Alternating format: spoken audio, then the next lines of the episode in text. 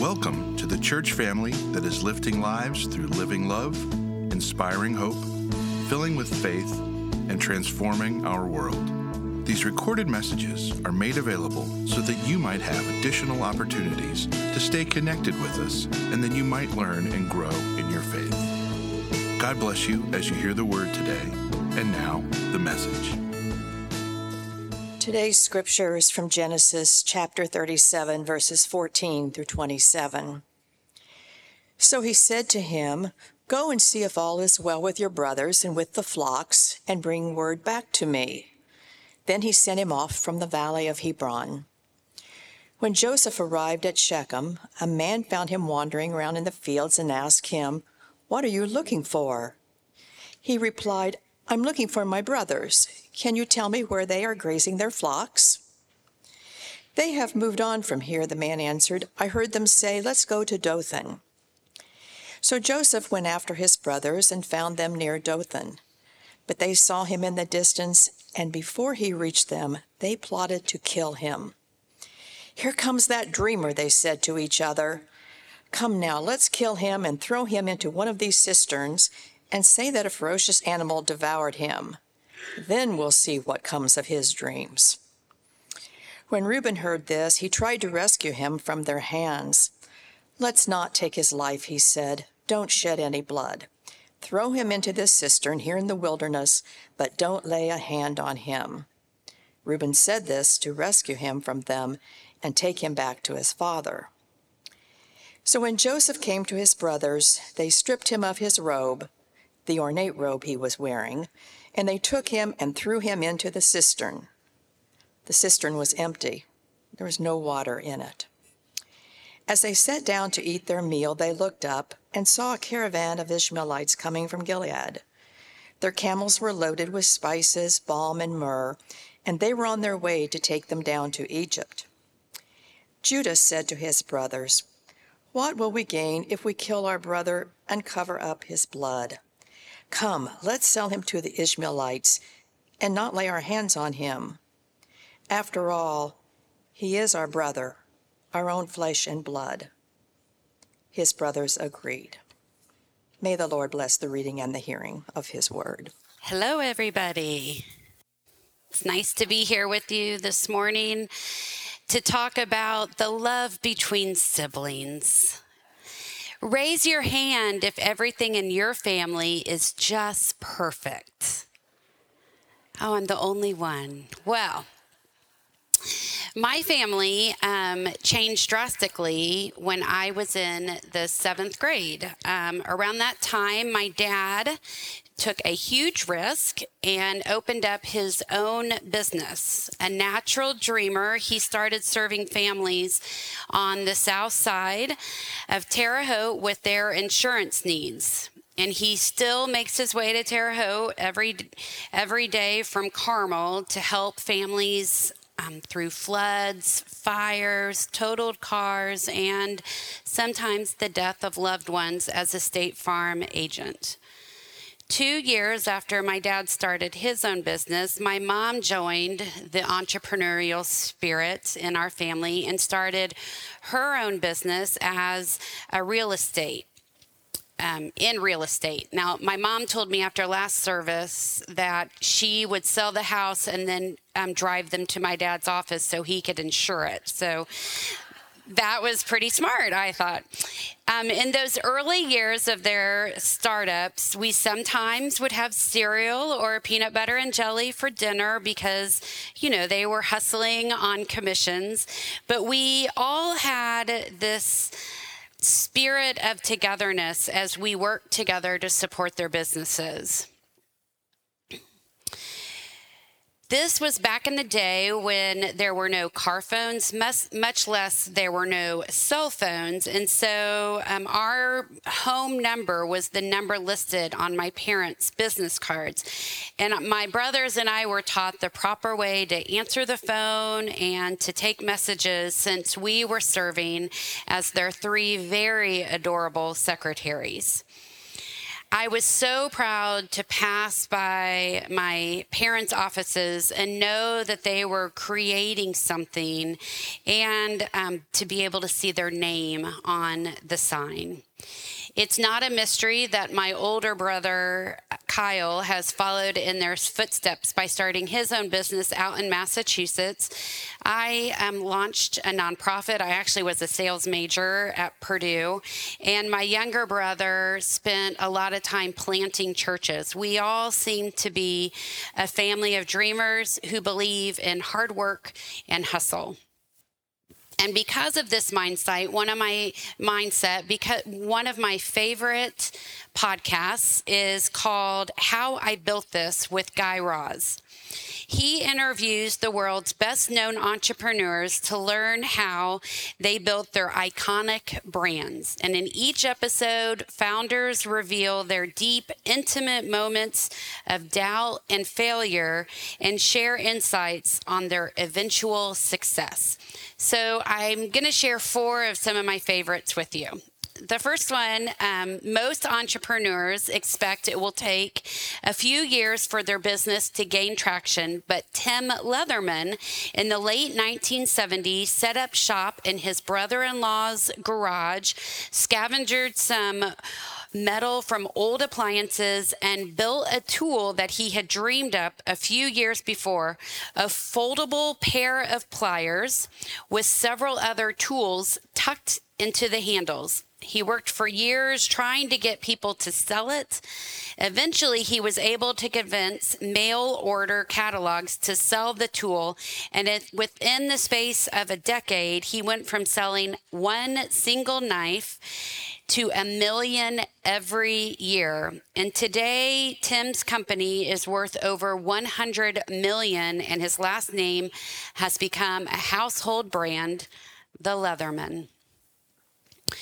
Rick Steves spent the summer after his high school graduation backpacking through Europe on $2 a day. He would sleep on floor. He would sneak in museums and he lived on a diet of bread and jam. When he came home, he found that people were hungry for tips on how to visit Europe on the cheap. And so he began teaching classes. Eventually, he started leading mini bus tours and hosting a travel show on public television.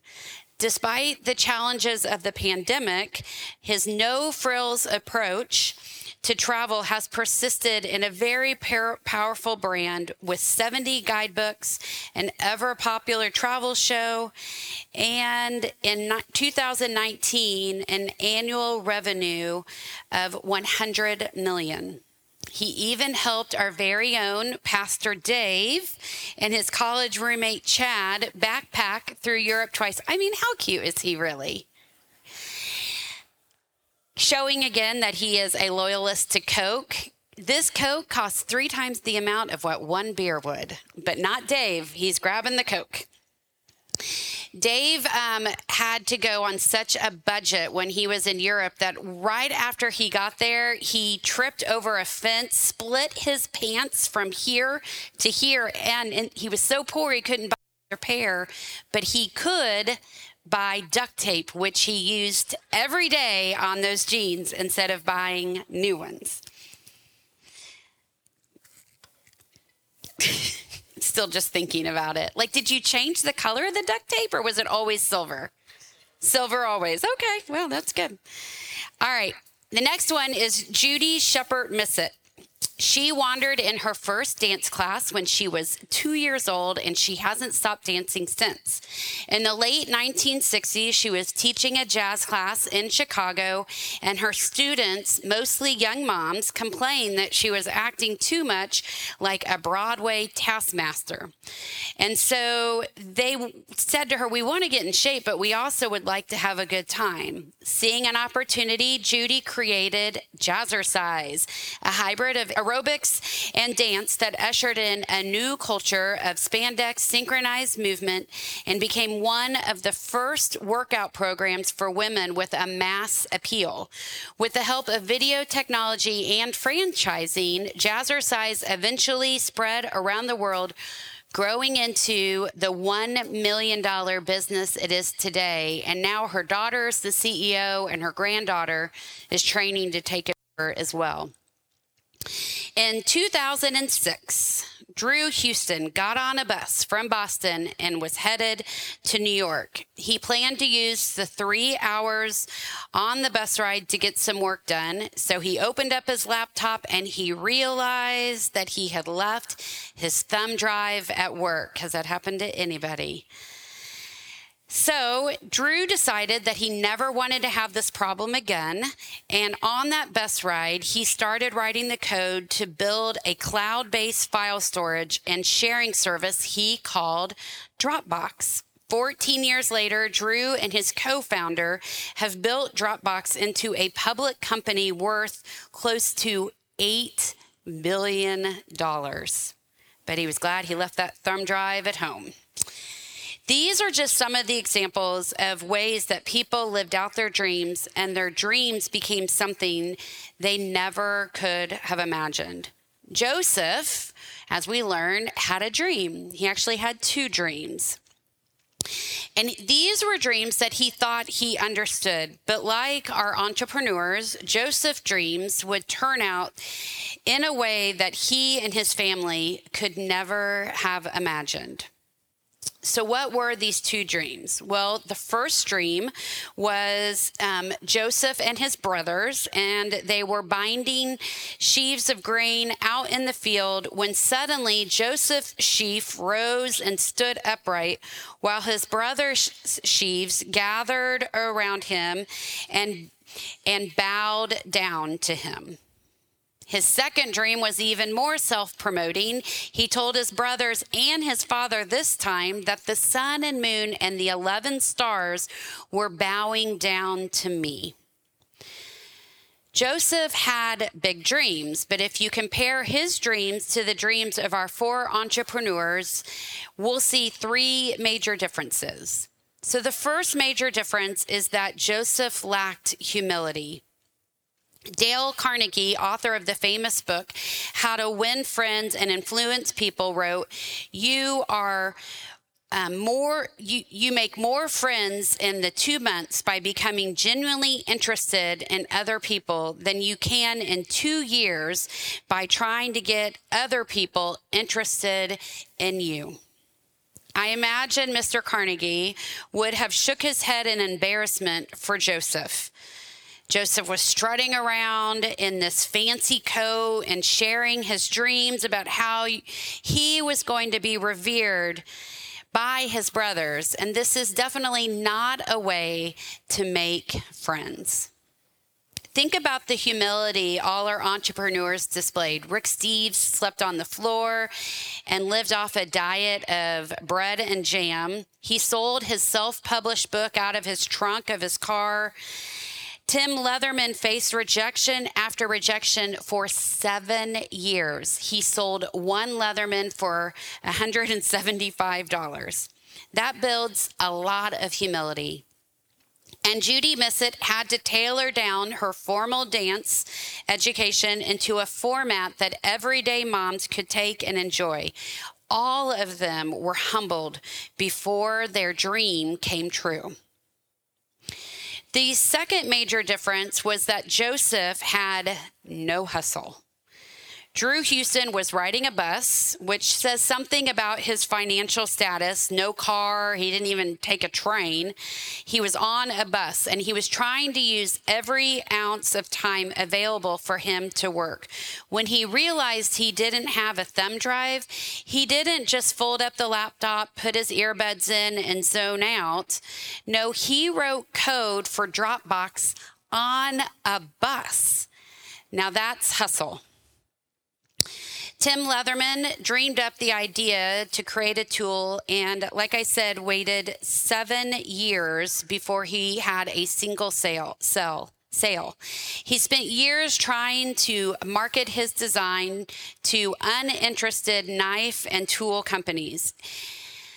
I imagine it would have been really easy to give up, but he didn't. That is incredible grit. And now every groomsman in the world has received a Leatherman as a gift. Raise your hand if you have. Yes. Now, Dave gave groomsmen, gave our groomsmen a Leatherman, and he spent the extra money to have the date of our wedding engraved on it, and he wrote the wrong date. Yeah. So back to Joseph. Joseph had no hustle, he had no grit. He was given everything he received was given to him on a silver platter. When his brothers were working, he was the snitch who spied on them and told his parents or told his dad what was going on.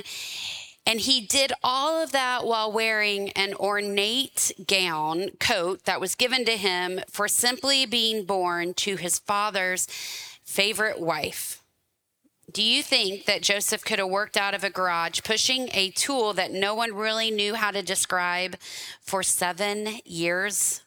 No, there's no way. And he was definitely not wired to create a new kind of dance workout after young moms were complaining about the class being just too hard. People who lack hustle hear too hard and they quit. I uh, once saw a Haitian taxi driver wearing a t shirt in Fondwa that said, The dream is free, but the hustle is sold separately. And this has been um, the mantra of my leadership team with Zami Fondwa as we work to create stability for Haitian families.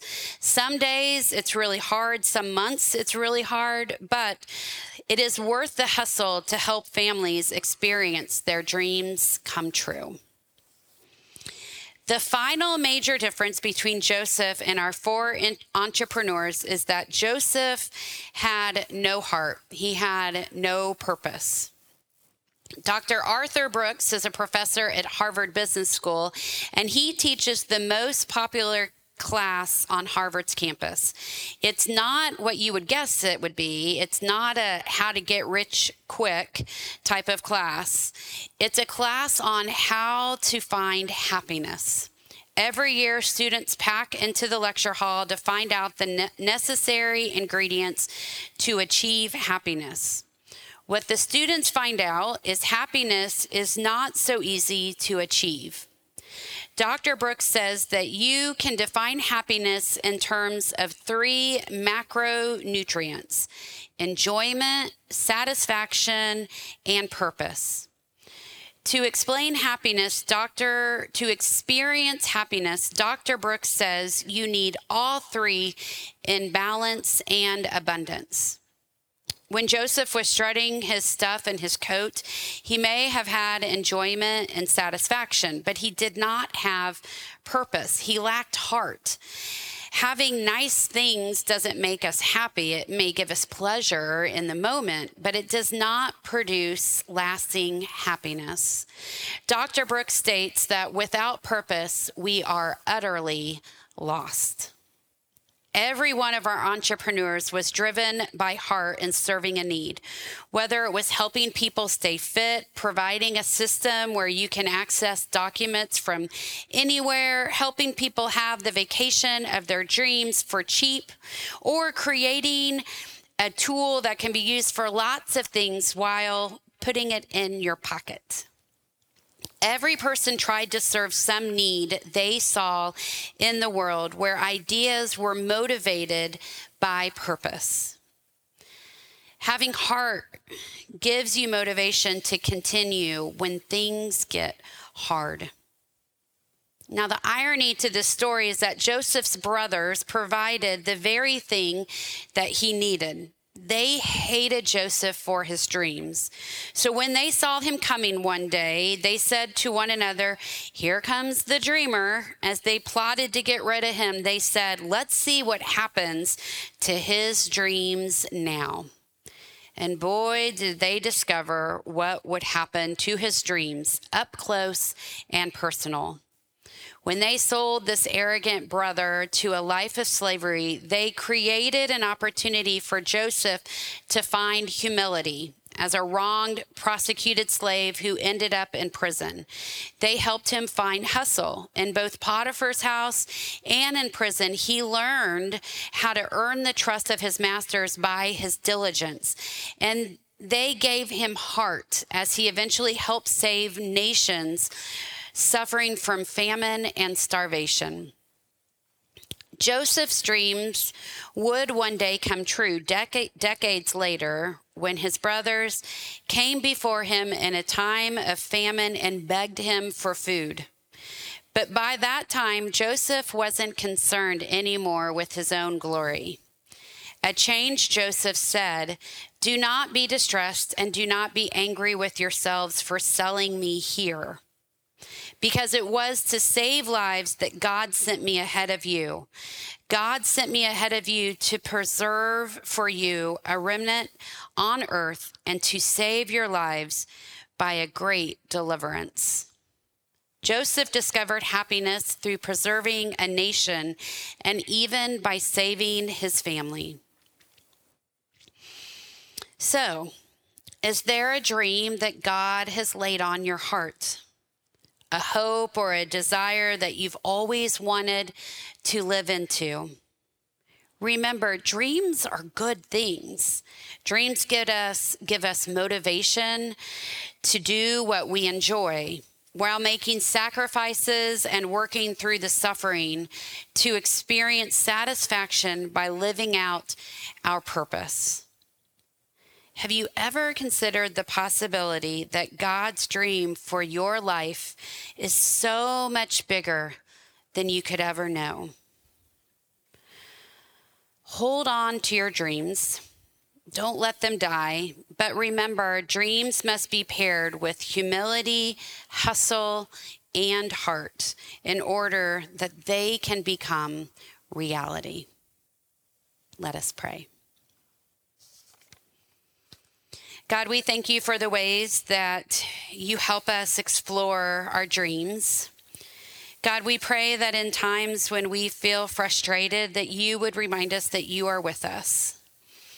God, we pray that you would instill in us humility, that God, we would remember that all we do is to serve you and your kingdom. God, help us be able to remember to not give up that when things seem difficult, that you will help us find a way.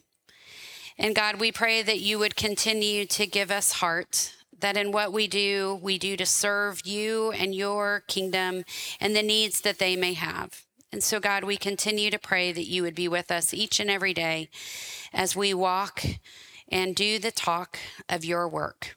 It's in Christ's name we pray. Amen.